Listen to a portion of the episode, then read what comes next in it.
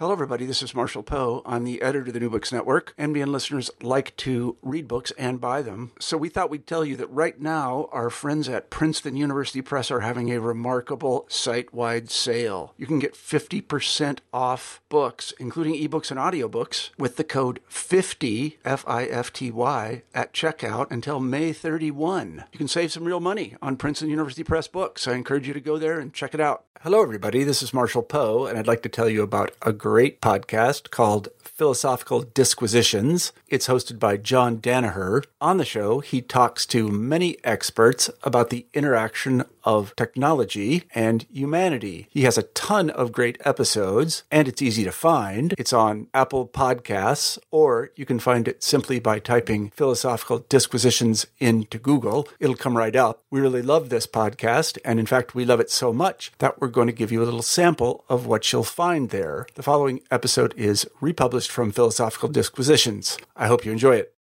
My guest today is Laura Cabrera. Laura is an assistant professor at the Center for Ethics and Humanities in the Life Sciences at Michigan State University. Her research interests are in the ethical and societal implications of neurotechnology, in particular when this is used without a clear medical purpose, so I think for enhancement-related purposes in particular. She has been working on projects that explore the attitudes of the general public toward pharmacological and brain stimulation-enhancing interventions, as well as their normative implications. She is the author of Rethinking Human Enhancement, Social Enhancement and Emerging Technologies, which was published in 2015 by Palgrave Macmillan, along with numerous other papers on the ethics of human enhancement. And today we're going to talk about two topics that arise from some of those papers that she's published in the past. The first is on how human enhancement can affect interpersonal communication, and the second is on how human enhancement can affect values. So we'll get into those topics in a moment, but let me start with just a general question to you, which is just what is human enhancement? You know, that's a very interesting question, which obviously has to be asked.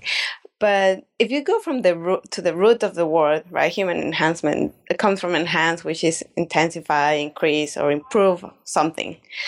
And that's how journalists use in the human enhancement discourse. In the book that you mentioned, for instance, I tried to flesh out some of the differences of how the term is really used in practice, which means that for some people, let's say if you take human enhancement under a more biomedical understanding, it's contrasted with therapy.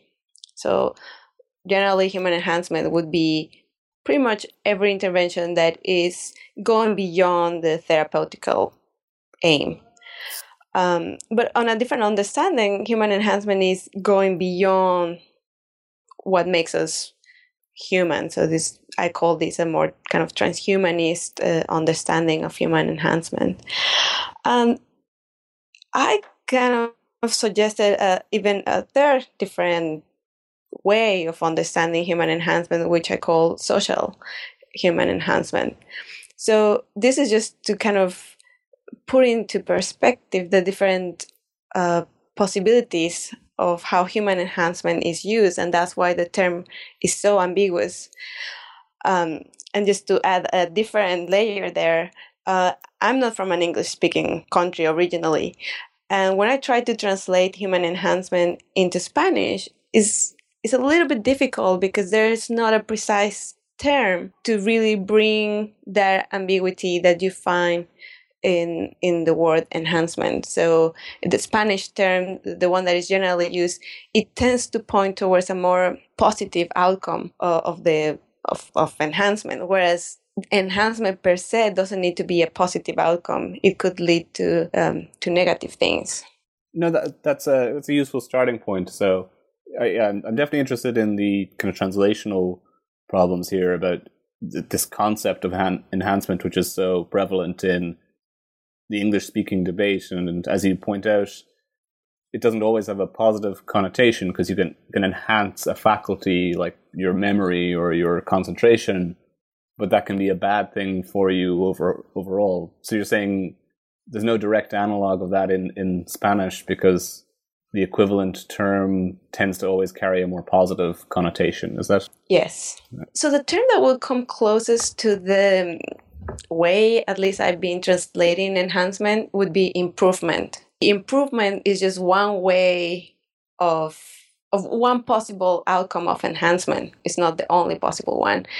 And so I've been really trying to, talk with other people that are Spanish-speaking scholars and people interested in the topic. And I haven't really found that someone has come up with a good term for bringing this ambiguity of outcomes. And some people, at least in the English discourse, have tried to say, well, human enhancement is very, it's very ambiguous. It's a very charged concept. So let's try to use something that is more, to the point of what we want to really say.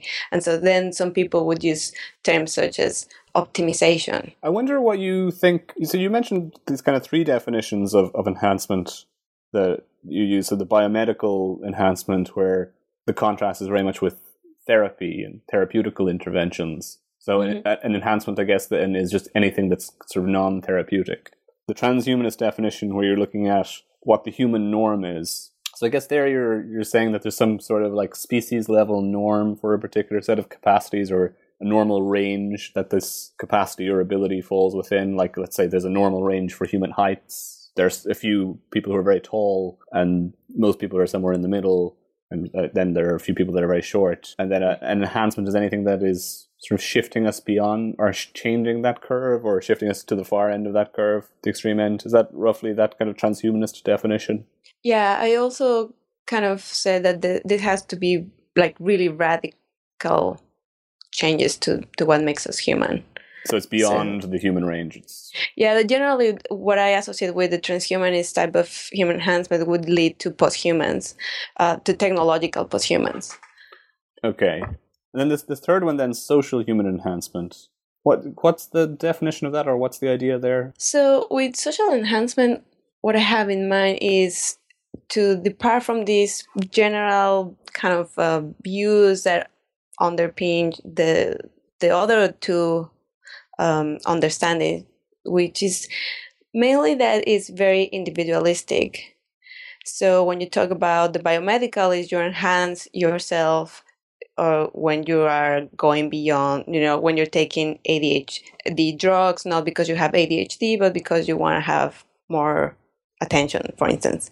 So that's, again, an enhancement that is for you, for the individual. And similar with the transhumanist understanding. So for the social, I wanted to say, okay, we can use all these technologies, but these technologies don't need to be about changing the human, but they can be used for improving humans in a non-direct way. So, for instance, an example that I give in the book has to do with environmental interventions. So how can we change our environments to really improve the human condition? And so, again, here's one of those situations where you see that generally human enhancement is still used with the connotation of a good outcome. How can we change things to improve humans, but here really making an emphasis of as a society, as a population group, rather than as an individuals.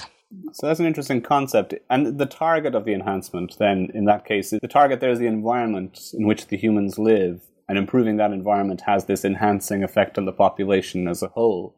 So there are other things we could talk about then as being enhancements. Let's say, this might be a little bit controversial, but switching to democratic systems of governance might be deemed a social human enhancement.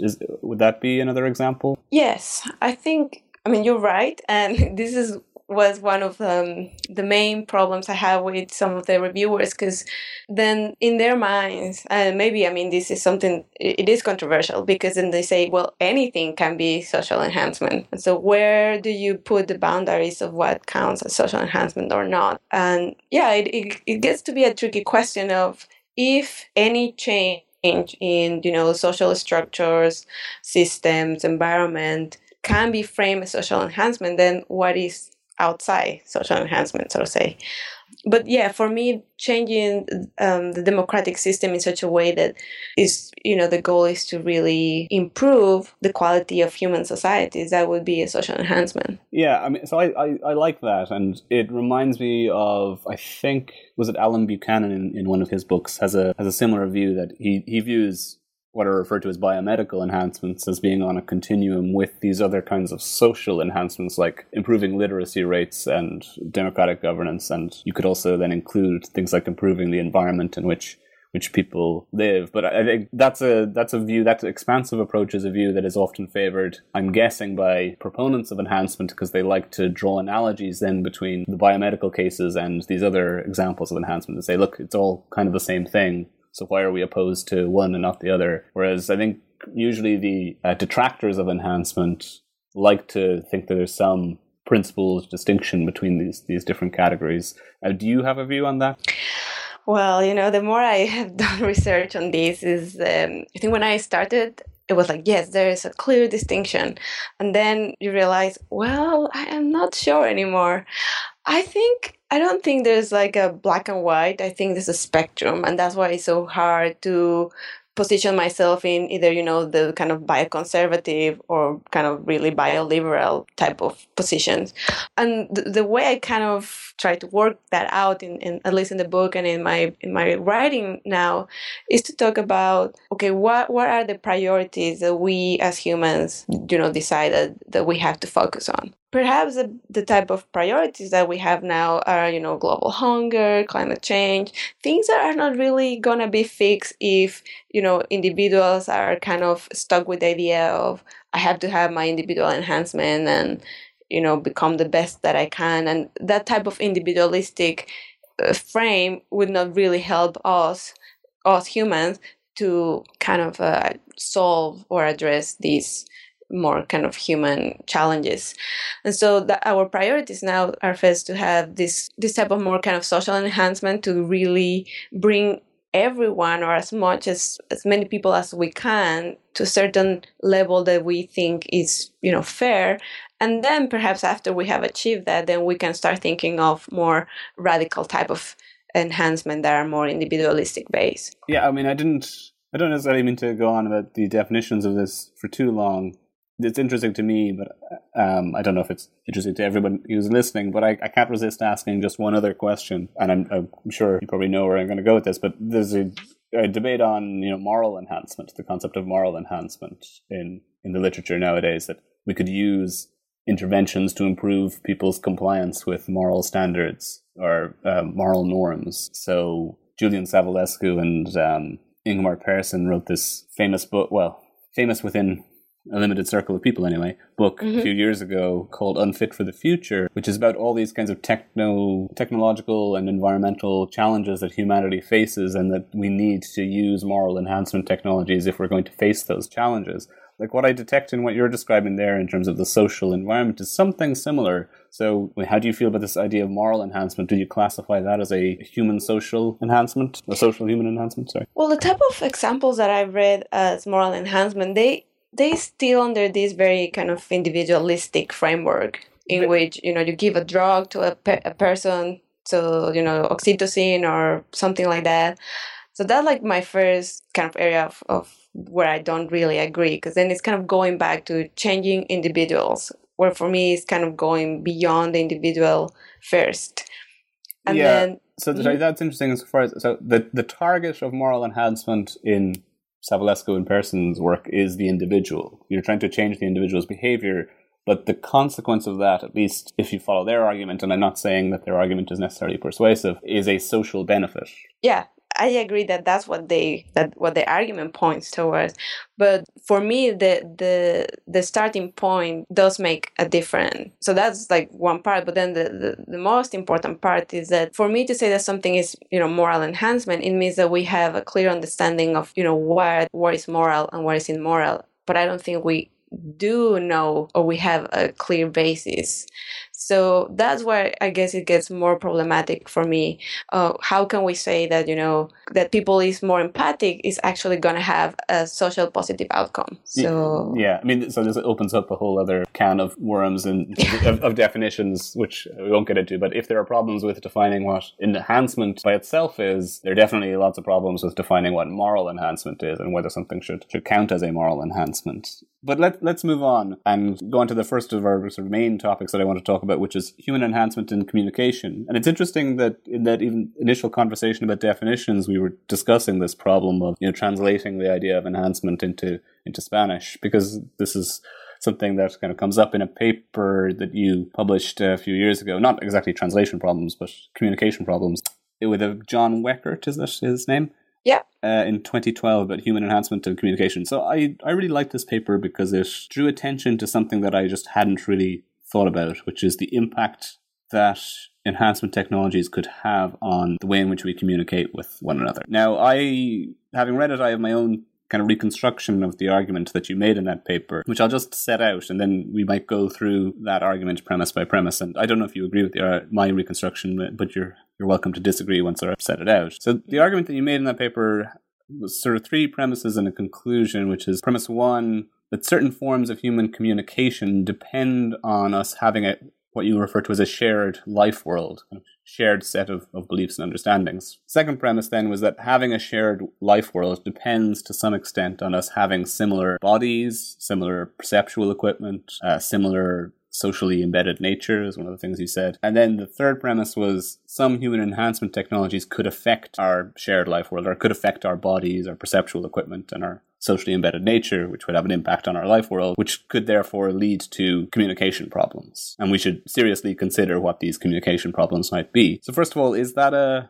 fair reconstruction of what you were trying to argue in that paper? Yeah, I think probably the only thing that I would stress is that premise three, that some human enhancement technologies could affect radically our shared life world. Because for sure, I think all of our technologies affect in some way or another our shared life world, but we can only think of those that are really in a more radical way would affect them to really see this as a problem with human communication. Okay, and I think we'll come back to that idea of a distinction between a radical change and a less radical change in our life world. Okay, so let's just actually go through the kind of concepts and ideas in that argument then, starting with this idea of a life world. What is a life world, and why does communication depend on having a shared life world? So basically, I take this idea of a life world from previous writers that have used the term. So you have Thomas Nagel and Husserl. And basically, if I had to kind of summarize how I take a shared life world to be,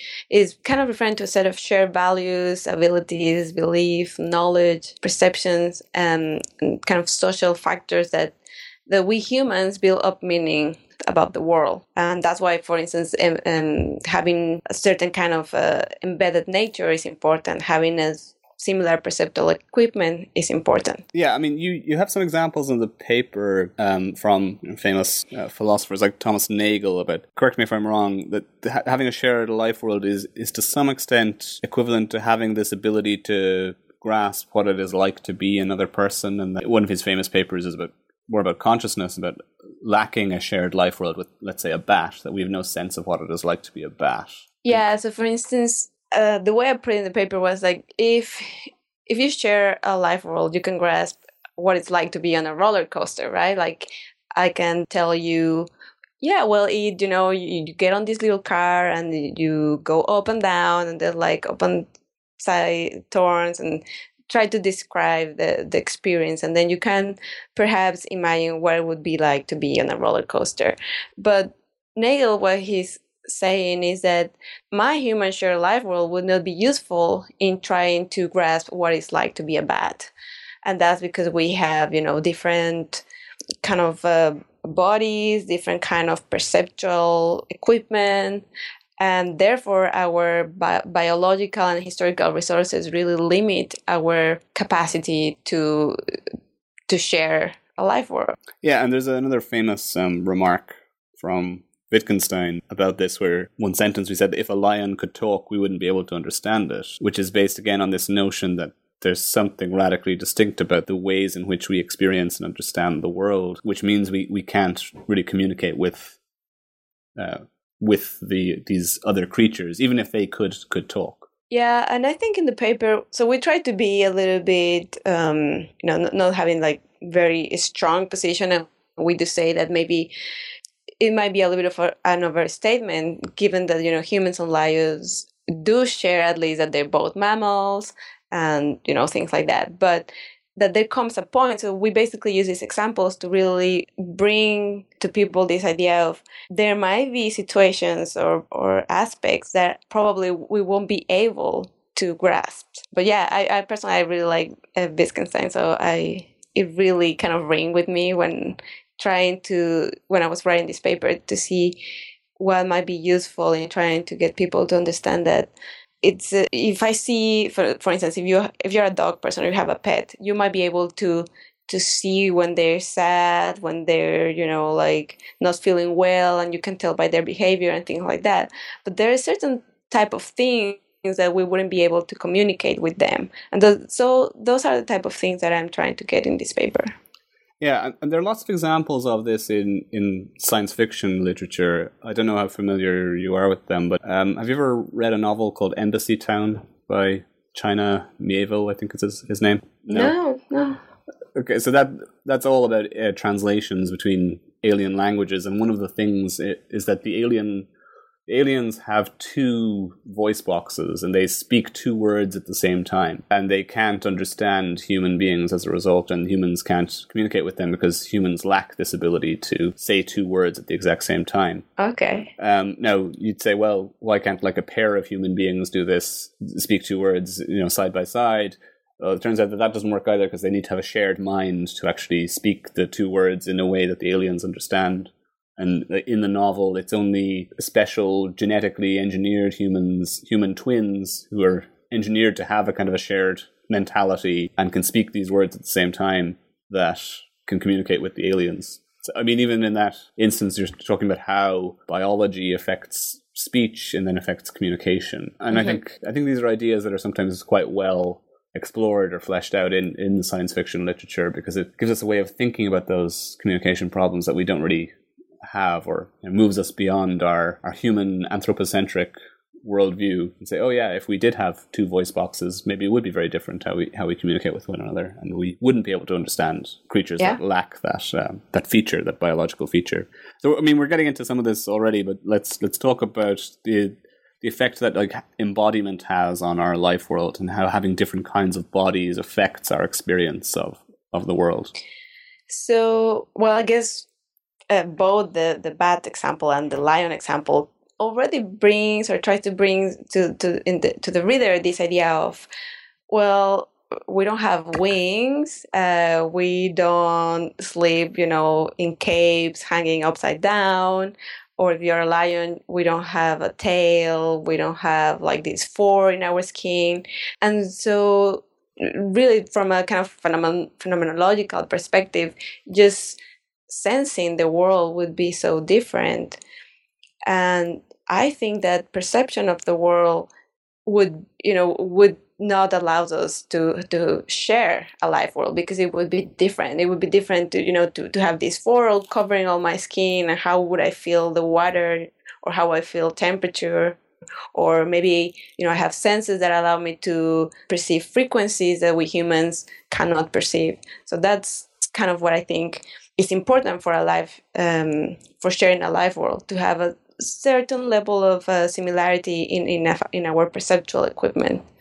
And you have another good example actually in the paper. The paper is filled with a number of interesting examples, but one is from Lewis Carroll. I don't remember which novel this is. It's either Through the Looking Glass or Alice in Wonderland, with the conversation with the caterpillar. So could you maybe just describe that conversation and how it affects communication, or how it affects our sense of the life world? Yeah, sure. So we use this little fragment in which Alice is with a caterpillar, and they're trying to. So the caterpillar says, "No." Alice says, "I can't explain myself. I'm a phraser, because I'm not myself. You see." And then the caterpillar answers, "Well, I don't see." And so Alice replies, "Well, I'm afraid I can put it more clearly, for I can't understand it myself to begin with, and being so many different sizes in a day is very confusing." And the caterpillar answered, "Well, it isn't."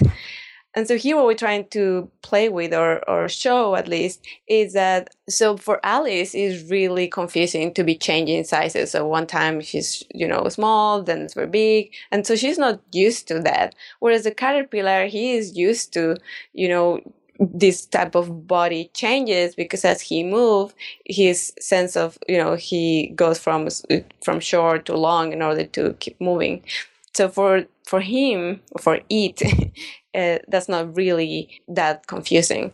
So we wanted to bring that to the reader to say, in literature, we already have cases where we can read how different bodies and different perceptions of the world through that body changes would not allow us to communicate. I mean, the caterpillar example is interesting, because one thing you point out in all these sorts of children's novels is that the authors presume that we could have these meaningful conversations with these animals, where part of aim in your paper is to maybe cast some of that into doubt. But at least in the case of the caterpillar, in that conversation anyway, there's only one difference in body type or body shape that's alluded to that affects the life world, which is the fact for the caterpillar, increasing and decreasing in size is a part of the normal everyday experience, whereas for a human being, it's not part of the everyday experience. But I mean, this communication is still possible. It's not like a radical impact on communication. But so they just lack, they don't share this one feature or characteristic. So what I'm wondering is, when it comes to enhancement, what kinds of body enhancements are there that could affect communication, and would they have a radical impact? Would they lead to kind of severe communication problems? Well, that's definitely an empirical question. So it's really hard to say, oh, definitely there'll be, you know, technologies that will change our life world so radically that it would be a communication problem.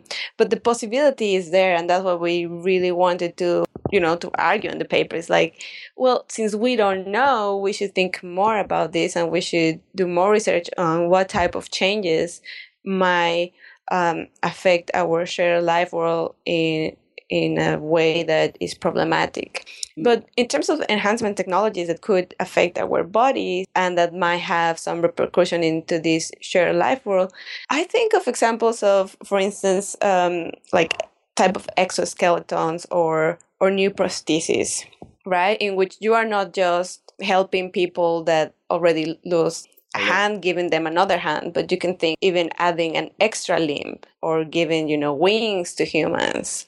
Or, yeah, things that none other human have had before. And I mean, there is a prevalent strain within the transhumanist movement that are into morphological freedom, this idea that we should have the freedom to adjust our body shape as we see fit. So we should be entitled to add wings to graft wings onto our backs or add new limbs. Are there people, I seem to recall that there are, in fact, people who like to graft on tails or fake tails onto themselves. Is that a phenomenon, or is that something I want to look up on the internet right now? Well, there are people that they do have this idea of they grasp this idea of morphological freedom and take it to the extreme, where they will make changes to their bodies, like they will kind of tattoo the special type of tattoos and type of I want to say burning, but I'm not sure if it's type of a burning, so that your skin looks differently. I mean, through our history, of course, humans have, you know, changed their bodies and put things on it so it looks different. Perhaps we haven't reached the point in where we have added something to our bodies that really brings a communication problem. Yeah, there might be technologies that change our bodies, but not all of those will create a communication problem. I mean, one thing that did occur to me that would definitely create this problem, if it was feasible technologically or even, you know, metaphysically possible, would be the uploading of a mind into a computer, because then you're effectively no longer embodied in the same way. You're kind of completely losing contact with the physical body.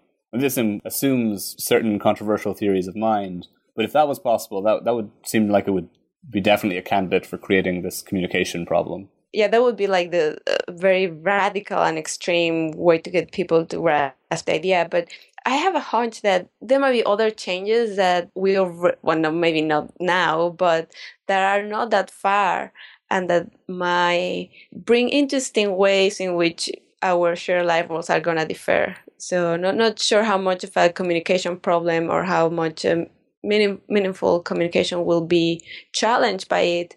But I'm really interested in in the next couple of years how technology will keep changing our life world. Yeah, I mean, one thing I mentioned to you actually in email contact beforehand was how augmented reality devices might be changing a shared life world. I mean, this is something that people have mentioned a lot, that if you have an augmented reality headset that overlays different kinds of things onto reality, you know, displays different sorts of information, that's sort of radically changing how you understand and engage with the world. And it mightn't be so severe that it creates complete communication breakdown, but it does create a very different set of experiences, and it might be hard for people who lack that to relate to you. And actually, this gets me to the next question I was going to ask, which is all about sensory perception. And this is something you go into in the paper quite some detail about how different sorts of senses could affect our communication. And one of the big examples you have is to do with blindness and communication between people who are blind and people who are not blind. And you contrast two different case studies. So maybe you could talk about those. One is a conversation between the philosopher Brian McGee and a guy called Martin Milligan, and the other one comes from a short story by H.G. Wells. So maybe you could just explain those two case studies and how they illustrate this problem with perception and communication. Sure. So the first one that we used was, as you said, the case of the two philosophers, one sighted and one blind. We used this case to show that even though one was sighted and the other one was blind, they still could, you know, communicate and that they seem to have access to similar things. Even though, I mean, the beginning of this of the book, they have a book, these two philosophers, in which they have different letters talking about their whether it was possible or not for them to, you know, to share or to understand the world in a similar way. And so for one of them, so for Milligan, the blind philosopher, he thinks he can do just about everything that sight people can do. The other one kind of doubts that this is true. And then I use the case of Frank Jackson that he has on Mary and the black box. Well, she's in this room and she has to learn about color.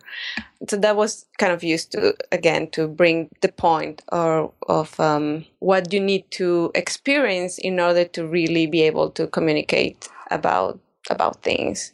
So maybe you could just explain that thought experiment, so the Mary, the colorblind scientist, and just to set it up. So the idea is that you have Mary, who's a color scientist, who's living her entire life in a black and white room, but she studies everything there is to know about color from a kind of third person perspective. She knows about how color hit the eye and how the brain reacts to it and all that kind of thing. So she knows all that third person information about the human experience of color, but she herself has spent her entire life in a black and white room and has never actually experienced any other colors.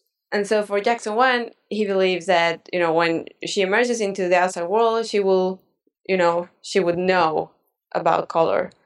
But for Jackson 2, he believes that she wouldn't. And that's because for the first one, phenomenal aspect of vision is you know, scientific, is materialistic, and so it adds nothing. Whereas for Jackson 2, you kind of need that part to understand. You need to actually experience the color to understand what it means to experience the color. Yeah, it's kind of a circular way of putting it, but that's it. That's what he's saying. There's some knowledge that you gain from experiencing it that you will always lack from studying it from a third person perspective. Exactly. So in the case of these two philosophers, so McGee does seem that there is a big problem because they don't have access to the same type of knowledge. So for him, the blind don't have access to all of the knowledge that the sighted do. Now, what we tried to put in the paper was like, well, how does this raise serious communications problems?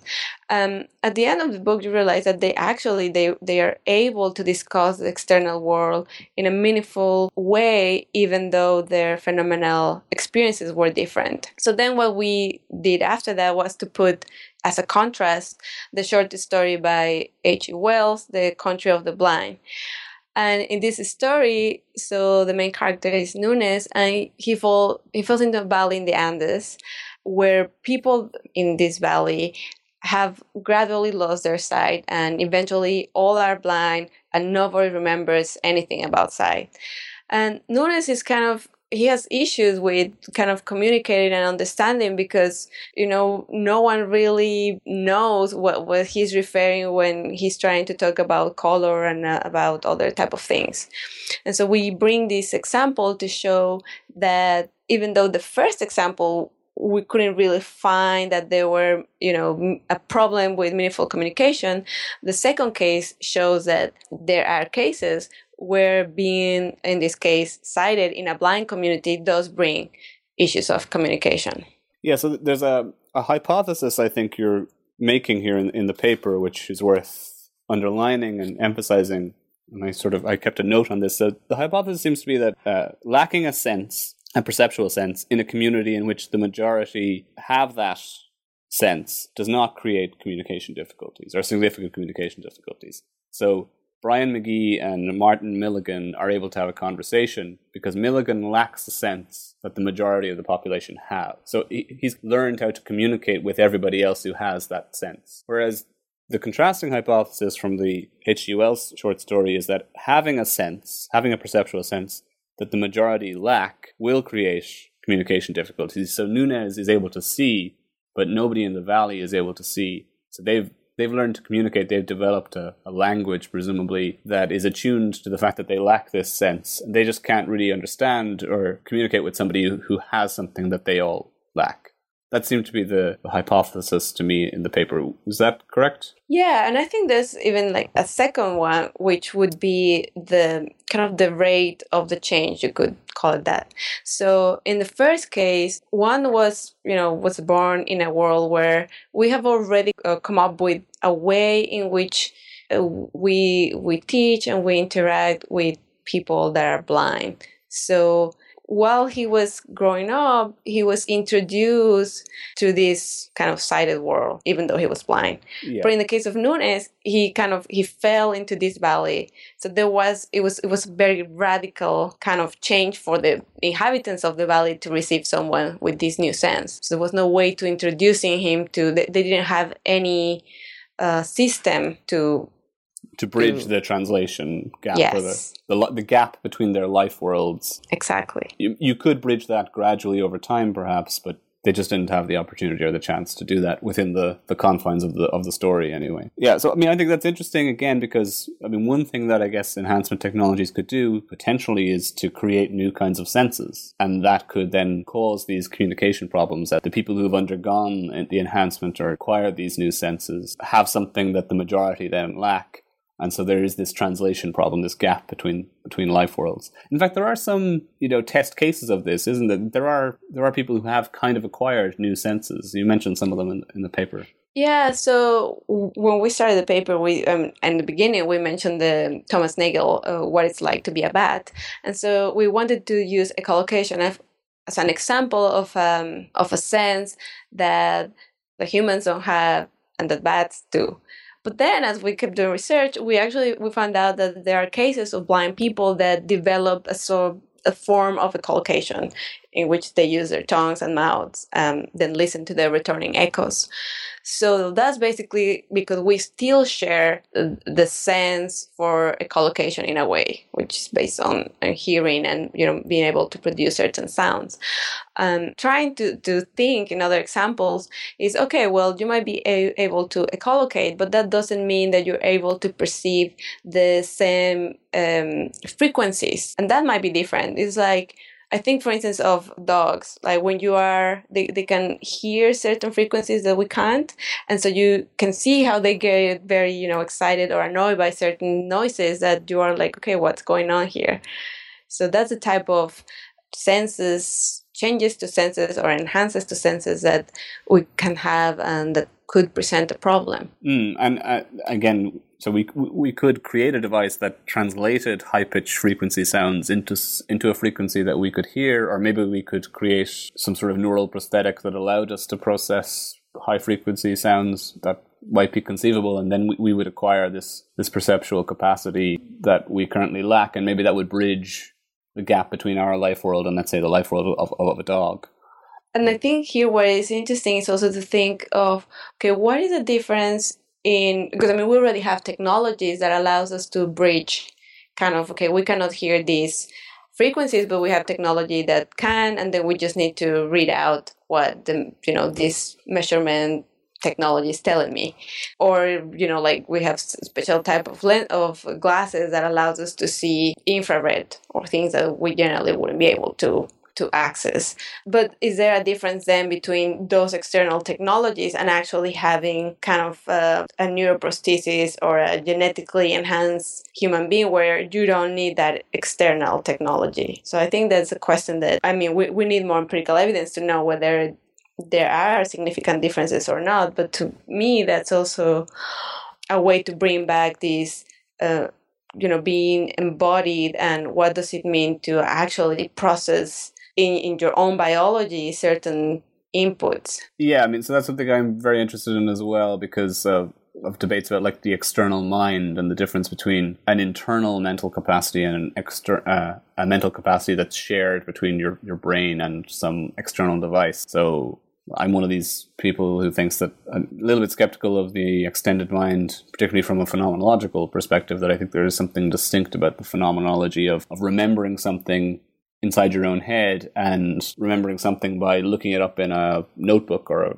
in your phone or something like that. And so, I mean, that's kind of what you're saying there. Having a set of goggles that allows you to see infrared is different from, let's say, genetically re-engineering human sight so that we can see infrared. We don't know if there's a difference, but there could be a difference that is worth considering or exploring.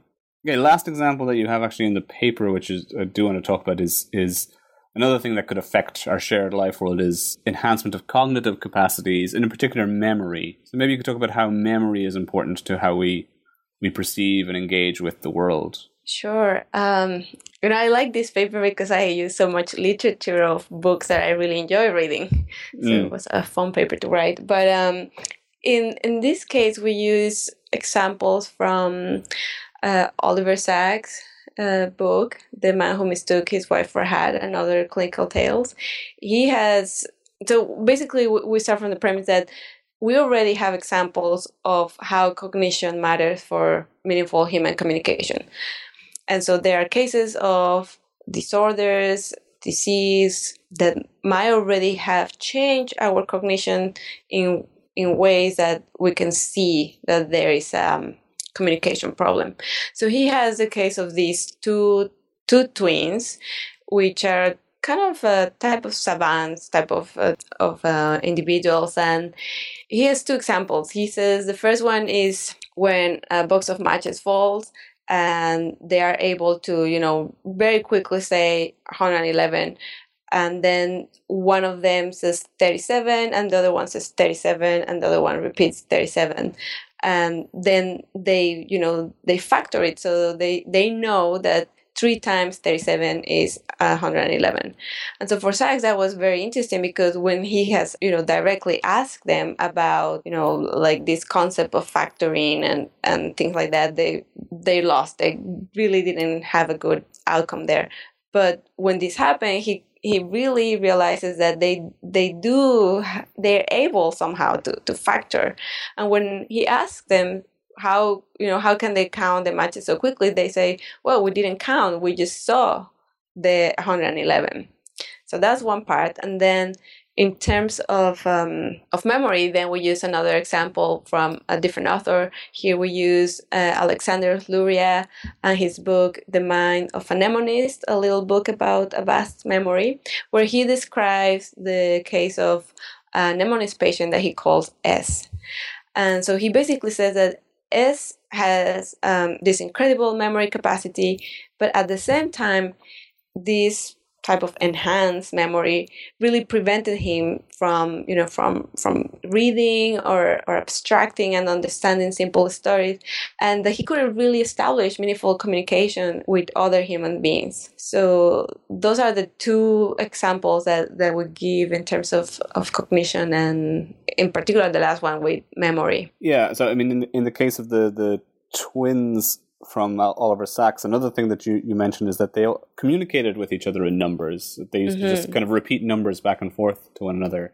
And, they have a kind of a mathematical knowledge and awareness, what is very different from ours. So we have kind of arithmetical operations that we would need to perform on numbers to understand, like the factorization of 111, that it breaks down into 3 times 37, and we would need to count up all the individual matches when we see them in order to arrive at that number. But they can somehow see this instantly. It's almost a intuitive or instinctual knowledge, or it seems to be that way when we talk to them, and numbers seem to take on consequently a meaning in their discourse that it just doesn't have in ours. And then in the memory example, we often think that it'd be nice to have a better memory, and I'm sure you forget lots of things in your life, and I forget lots of things in my life that I would like to remember from time to time. And I'm sure the students in these universities that we both teach in would like to remember more things. But actually, it turns out that having a really good memory doesn't always have this kind of positive impact. And this gets back to something you were saying earlier about enhancement and the positive outcomes, because it changes how we perceive and understand the world, that we lose this ability to abstract and forget, which is actually valuable in some ways. Yeah, and I did want to read actually just a very short extract from a story by Borges, it's a story called, I think it's Funes the Memorious or Funes the Memorious, mm-hmm. which was based on this Alexander Luria case. And this is obviously fictional, but it's kind of close to the descriptions of what the experience of the mnemonist is like in Luria. So just one excerpt from the story. And I just realized when I was reading through this beforehand that there are some Spanish names in this that I'm undoubtedly going to get wrong, so please correct me on some of these. So we, at a glance, can perceive 3 glasses on a table, but Funes can see all the leaves and tendrils and fruit that make up a grapevine. He knew by heart the forms of the southern clouds at dawn on the 30th of April, 1882, and could compare them in his memory with the mottled streaks on a book in a Spanish binding that he had only seen once, and with the outlines of the foam raised by an oar in the Rio Negro the night before the Quebracho uprising. These memories were not simple ones. Each visual image was linked to muscular sensations, thermal sensations, etc. He could reconstruct all his dreams, all his half-dreams. 2 or 3 times he had reconstructed a whole day. He never hesitated, but each reconstruction had required a whole day. He told me, I alone have more memories than all mankind has probably had since the world has been the world. And again, my dreams are like you people's waking hours. And again, toward dawn, my memory, sir, is like a garbage heap. So I think just in that short extract, you get the sense of the individual with this incredible memory for detail having a radically different... Well, it seems to me, actually, that it's a radically different life world. They just have a very different way of experiencing and understanding the reality, and it's difficult for us to fully understand it. I mean, you can do it through the words on this page and through the descriptions, but I don't know if that really captures what it's like to live that reality. And that seems to be like a communication breakdown. So again, a radically enhanced memory could lead to this communication breakdown. Final question just on this topic, which is... Mm-hmm.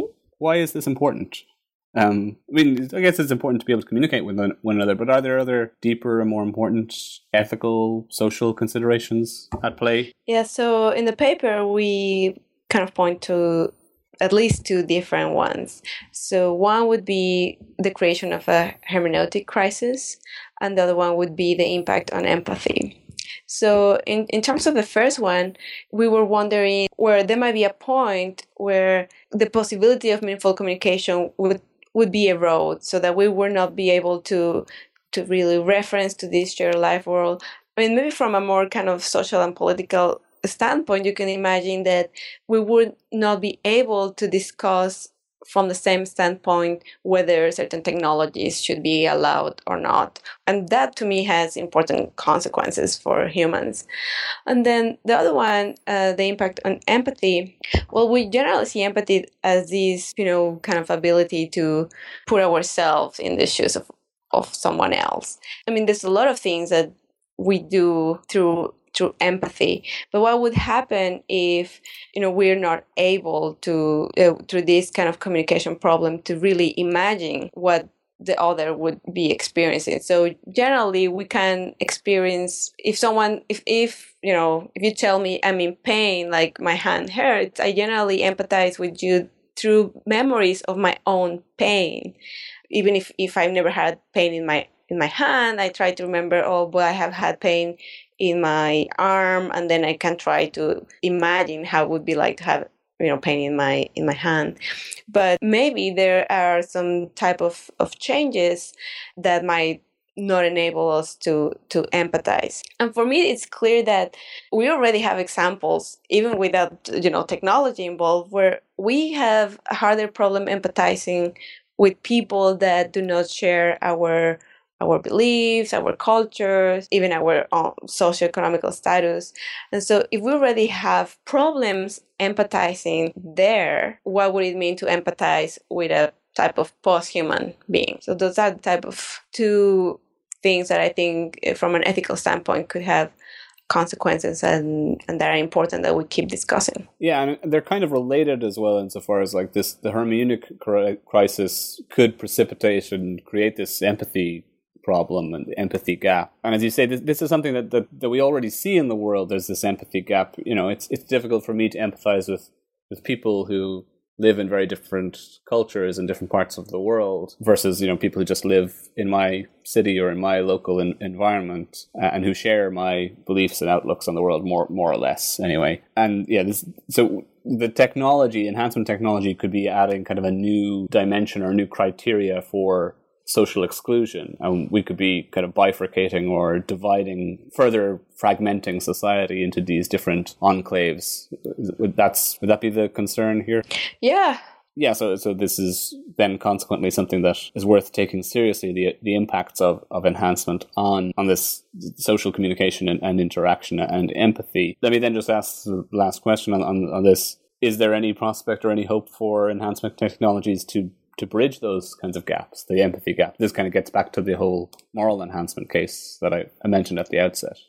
Yeah, I think this is kind of technology double-edged sword phase where technology can bring lots of good things, but technology can also have negative impacts.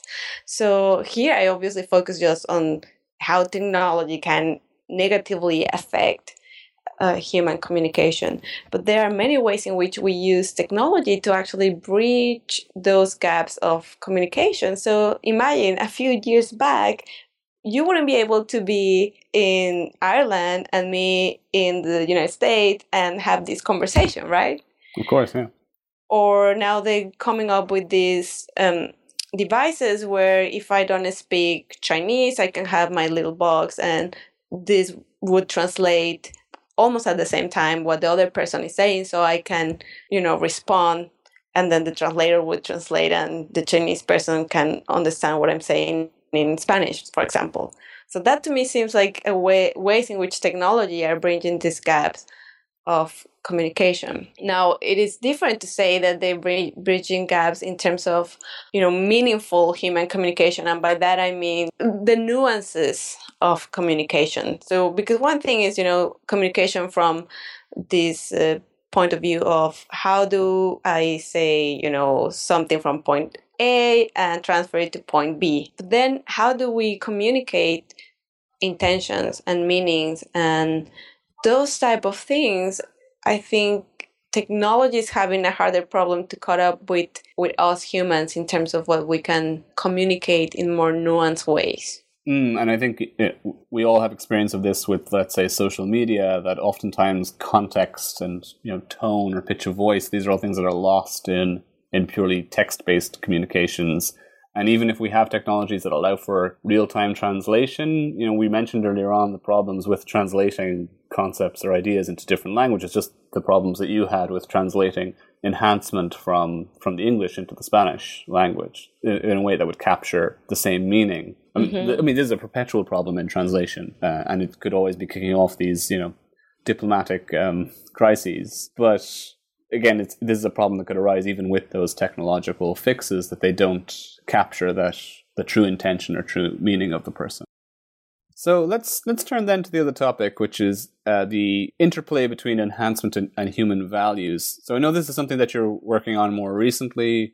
You have a paper from last year that I read on this topic, and it's also something that I'm very interested in, because one of the key limbs of this project that I'm doing is to look at the way in which technologies can both pose a threat to existing values and can also lead to or create new potentially transformative values in society. So I think that technology can, in particular, enhancement technologies and things like artificial intelligence and to some extent robotics as well can do this. And I'm curious to see how much you agree with those claims. So let me just focus on a few main questions here, and we can take the conversation whatever direction it goes in. But let's start again with a definitional question, since we're talking about the interplay between enhancement and human values. What do you understand or mean by that idea of a human value? Well, a human value would be like type of ideals, goals, convictions, belief that people in society have and they strive to achieve.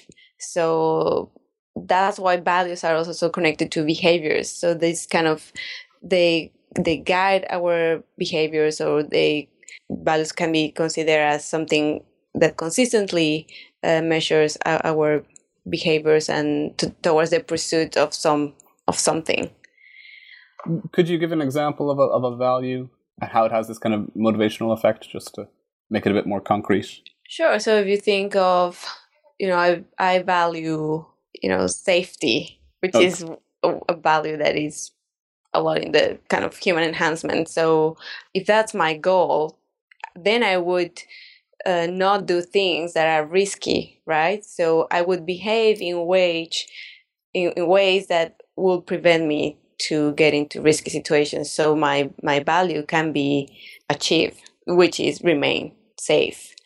If we can think of a different example, happiness. If one of my main driving values is to be happy, so that's my ideal, that's my goal, then my behavior, kind of that what motivates my actions, if I want to, cherish happiness, then I'm going to probably do things that I know make me happy. So if I know that going for my morning run makes me happy, then I'm going to engage into more behaviors of that sort of, and that behavior would, be connected to me being, to pursue happiness. Well, I'll just ask a couple of questions about this. I mean, some of those examples there seem quite individualistic. Are values always individualistic, or can, values be possessed by a collective? Are there social values? Sure. So there's a variety of different values, of course. So you have individual values, you have communal values, you have cultural values, religious values. So there's like an array of different type of values. And sometimes they, they're compatible with each other, but sometimes they conflict. So maybe my individual values conflict or my personal values conflict with the social values. Or the economic values of a society conflict with certain cultural values. Yeah, so values are plural, so you're embracing a kind of a view where values there are many, and they can be incommensurate with one another or incompatible with one another as well. Yes. Yeah. I'm curious, do you have a view on value pluralism? Do you think that values are incommensurate in the sense that they just can't? Some values just can't be measured or compared on the same scale, or do you think it's always possible to rank and prioritize values? I don't want to say that they're not. It's not possible, but I do see that there are challenges in trying to compare them, for example, and I do see that in pluralistic societies. Maybe for me, and I think in the paper I mentioned this, there's two authors that talk about protected values. So these are basically values that we decide that we're going to protect because they are really, we believe they're part of who we are, of our core identity. So we protect them because of that. So maybe for me, for certain society, those type of values exist. This idea of values are core to an individual, and therefore the individual will strive not to put them to challenge them. Whereas for other cultures, it might be where values are kind of they're more malleable, and they come and go, and they're not stable. And if you think of all of those type of differences, then it makes you can see that it's harder to measure values one another. I can do that maybe in my personal sphere. I can decide, well, I value more integrity than productivity, so I'm gonna go and rest today rather than work in the office until midnight. You know, maybe tomorrow I decide differently. So that's what I think is hard to say, that human bodies can be measured and prioritized. We have to do that sometimes. We have to compromise things, and in order to live in a poly, in a society, we need to make these decisions to say, well, you know, safety is going to be a value that we're going to base on our social policies. But those are decisions that we make kind of on the go, based on maybe, hopefully, democratic deliberations. But that doesn't mean that, you know, there are absolutes there in the world of values. Yeah. I don't know if that was clear. No, that makes sense. So to some extent, how we approach values, how we prioritize them, how we protect some values, these are things that are constantly being renegotiated, both at an individual level and at a social level, to some extent anyway. With the exception of maybe there are a few core protected values that are always prevalent, but then they're at the margins. There are new values or different values that we privilege and prioritize at different points in time. And just one other thing then on the definition of a human value, perhaps not unsurprisingly, the concept of a value is itself, or can be, value-laden. I think from your definition, you're not necessarily assuming that a value is a good thing or a bad thing. It's just, it's something that motivates human behavior. It's a goal or aspiration for the individual or the collective, the society, but that doesn't necessarily mean it's a positive thing. Yes, I mean, I think there are values that already permeate our societies that, from a personal point of view, I wouldn't consider them to be positive values, right? But yet we still embrace them, or society embraces them. So you're right. I don't have a particular view about values have to be positive. Yeah, they just have this kind of organizing and incentivizing function in for the individual and for society. Mm-hmm. Next topic then, so our question is, how does enhancement affect values? Or what are the ways in which enhancement can affect our human values? So one of the ways in which cognitive enhancement can affect human values could be through changing, in some indirect or direct way, kind of the brain. And one of the reasons why I talk a lot about the brain, and the reason why I focus on new technologies, is because for me it's kind of see a difference in what happens when we directly influence, you know, the organ that basically is not only the organ that orchestrates our bodily functions, but also the organ that is most readily connected to our decision making, where, you know, our emotions kind of give rise, if you want. And it's not only the brain, of course. I mean, it's all the kind of our nervous system, which means, you know, it includes our perceptual capabilities and these type of senses. So those type of things could affect what we value. If I take a pill that presumably will make me to retain attention, my values will shift to, you know, maybe instead of spending time with my family, I want to be able to work more and more for my university, for instance. And so that would be a shift of values that would have an impact of what I value. And people might realize the difference if they see that I don't go out with friends and family anymore. So that would be one way. Another way could be the type of kind of more political and cultural and social changes that the massive use of these cognitive enhancements could bring. So if you think of what would happen, put the example of athletes. Now that they, you know, they use these substances so that they can win or perform better.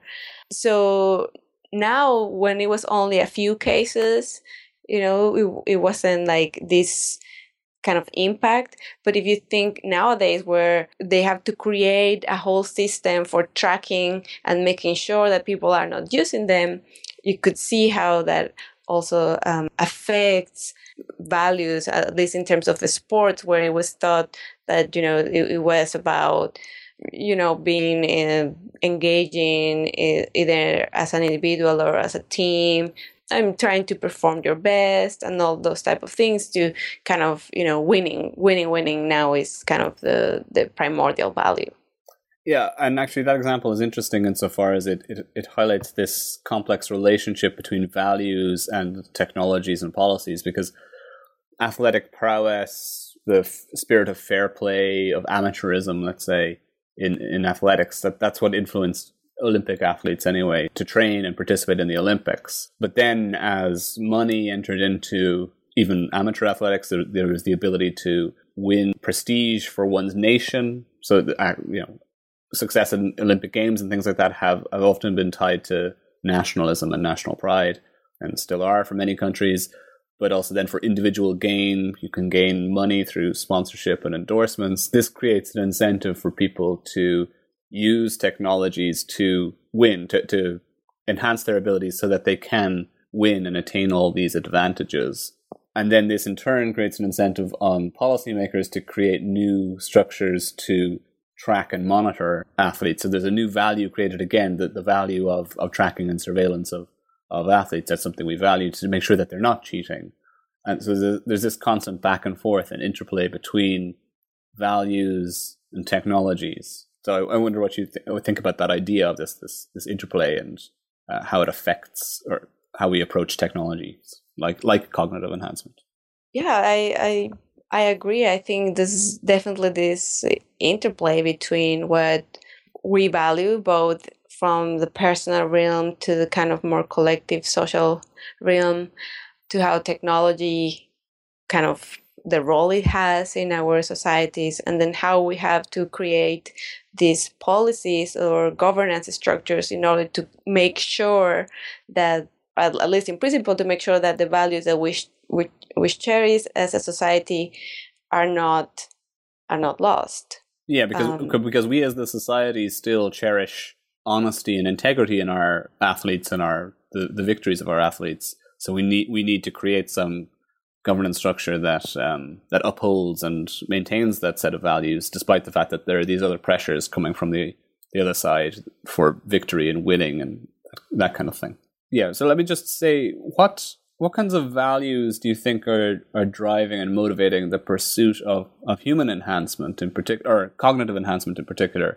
Then let's talk about the consequences this has for society. But what kinds of values are behind the longing for enhancement?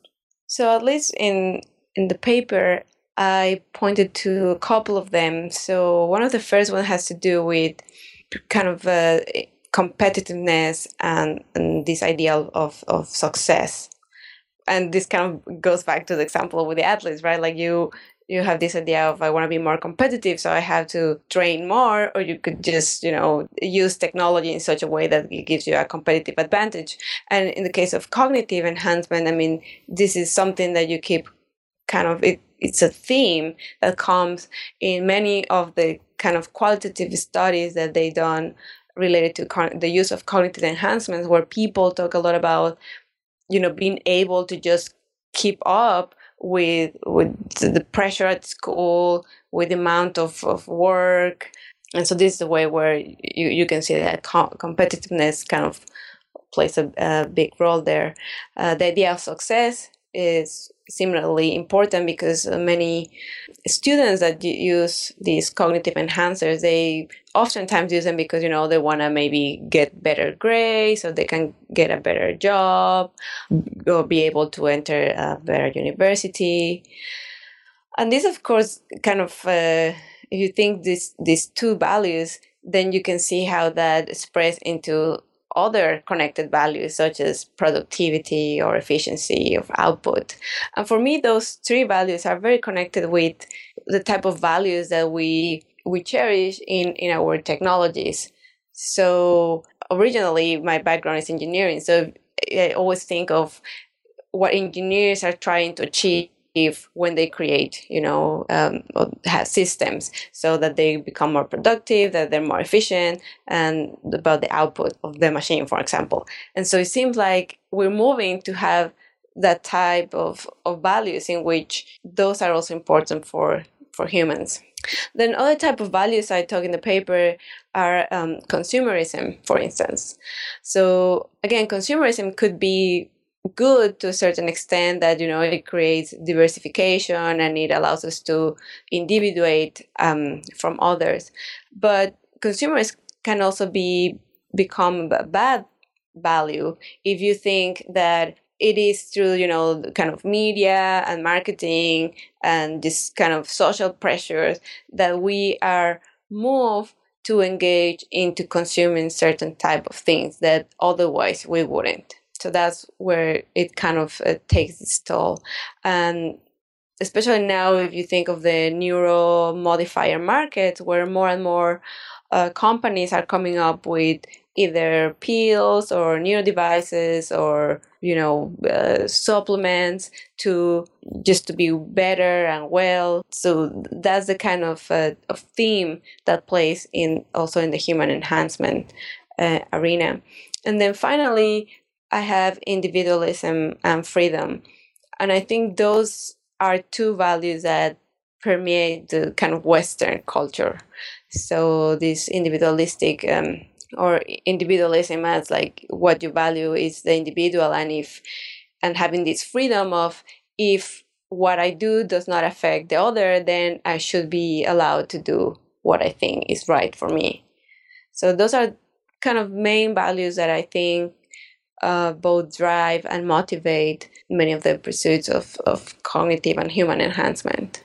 And it strikes me that a couple of them, anyway, the first two in particular, they have this strange, I don't know if I want to say self-defeating logic. There's sort of a positive feedback loop between them, or maybe it's a negative feedback loop. If it's driven by competitiveness, so that a student who takes a cognitive enhancing drug, they do it because they feel that, oh, they need to do really well in their subject because they need to get a good job, or they need to maintain competitiveness with their peers. They need to be able to stand out from their peers. So they all start taking the drug. And this sort of just raises the baseline for everybody because they all now need to compete on some other metric or some other ability again. So, you know, you're constantly looking for more and more productivity, more abilities. There's no kind of end to that process, if you know what I mean. There's this constant feedback loop between you and the enhancement technology.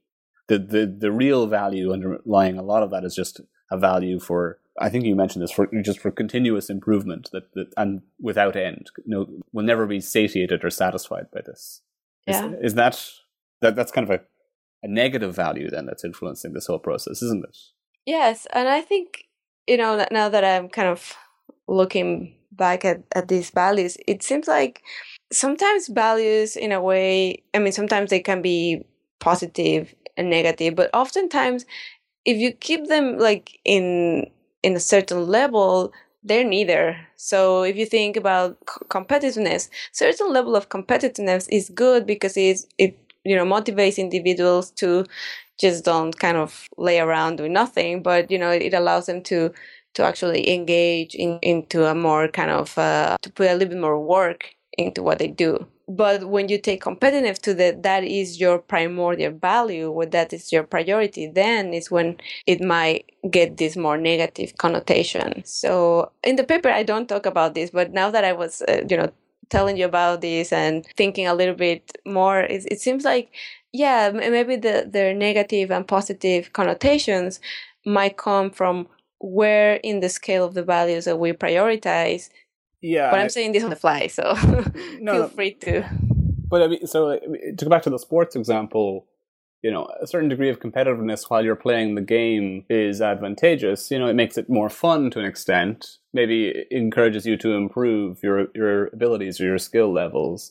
The problem might come not so much from the competitiveness within the confines of the game, but more the importance or the stress that the society around you places on your prowess in sport, and the fact that becomes valued more by society creates this negative, or leads to this negative consequence, because people just constantly then try to improve to match what society seems to be valuing. And there's an important role here, I think, for how we set priorities or set goals within society. Like, I think about this in relation to students a lot, since teaching at a university, and I worry about the kind of pressures that we place on students and how a lot of measures or policies that we introduce just create even more pressure for them to do more, to be more productive, to be more well-rounded individuals. I mean, just to give one example, and I know this is probably much worse in the US than it is here. You know, traditionally, like the way to succeed at university was to be good at academically, you know, and so there was a competitiveness within the academic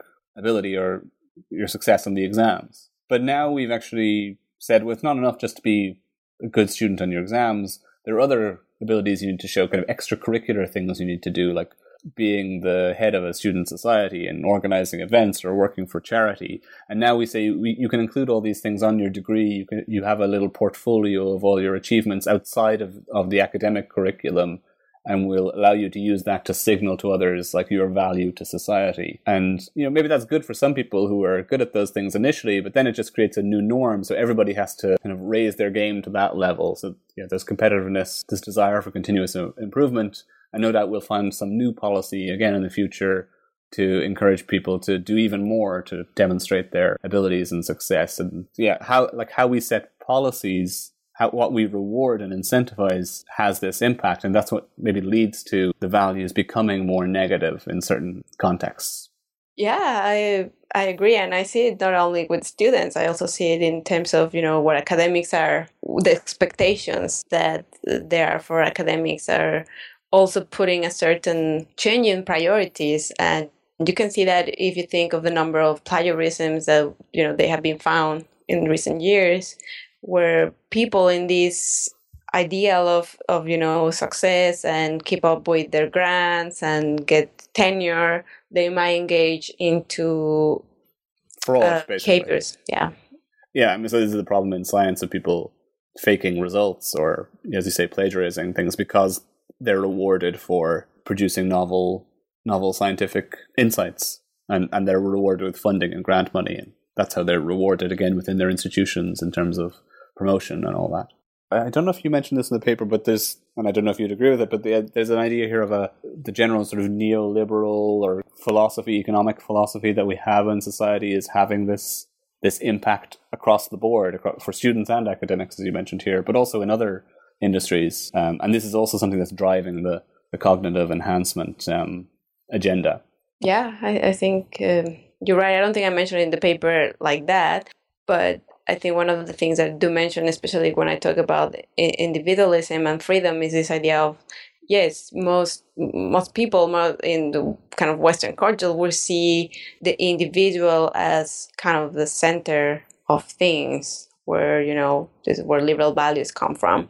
Whereas in other societies, they tend to have this more kind of collective or communitarian or relational way in which we as individuals are not the unit, it's the community that is the unit. Yeah, so let me end then on the last question, which is, are there better kinds of values that could inform cognitive enhancement? I mean, or is cognitive enhancement itself too tied up with these other kinds of values? Well, you know, I'm optimistic in that there are ways in which we can use our technologies to achieve more communal values, to have this kind of, what I would say, this kind of social enhancement in which we prioritize other type of values, such as sustainability, responsibility. So those are things that very rarely you find in the kind of in the human enhancement discourse, but that I think at the end of the day, those are the type of values that we as a society, as a world need now, given the global challenges that we're facing.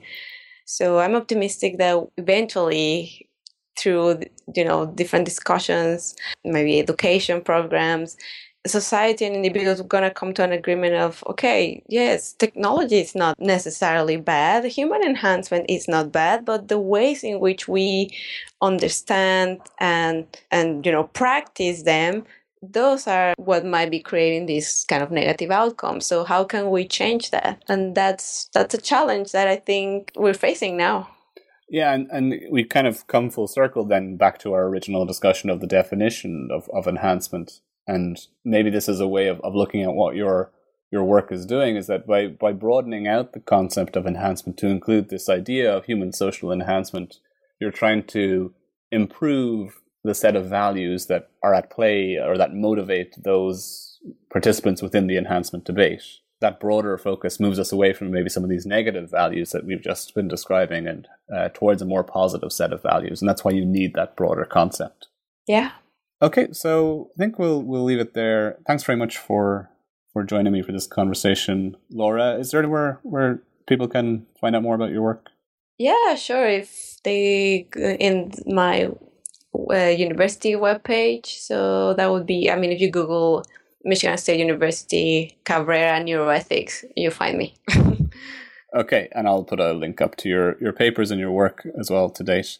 Okay, so thanks very much. Well, thank you. Thank you for the invitation. It was a real pleasure to be discussing with you part of my work and also part of your work. Thank you. Thanks.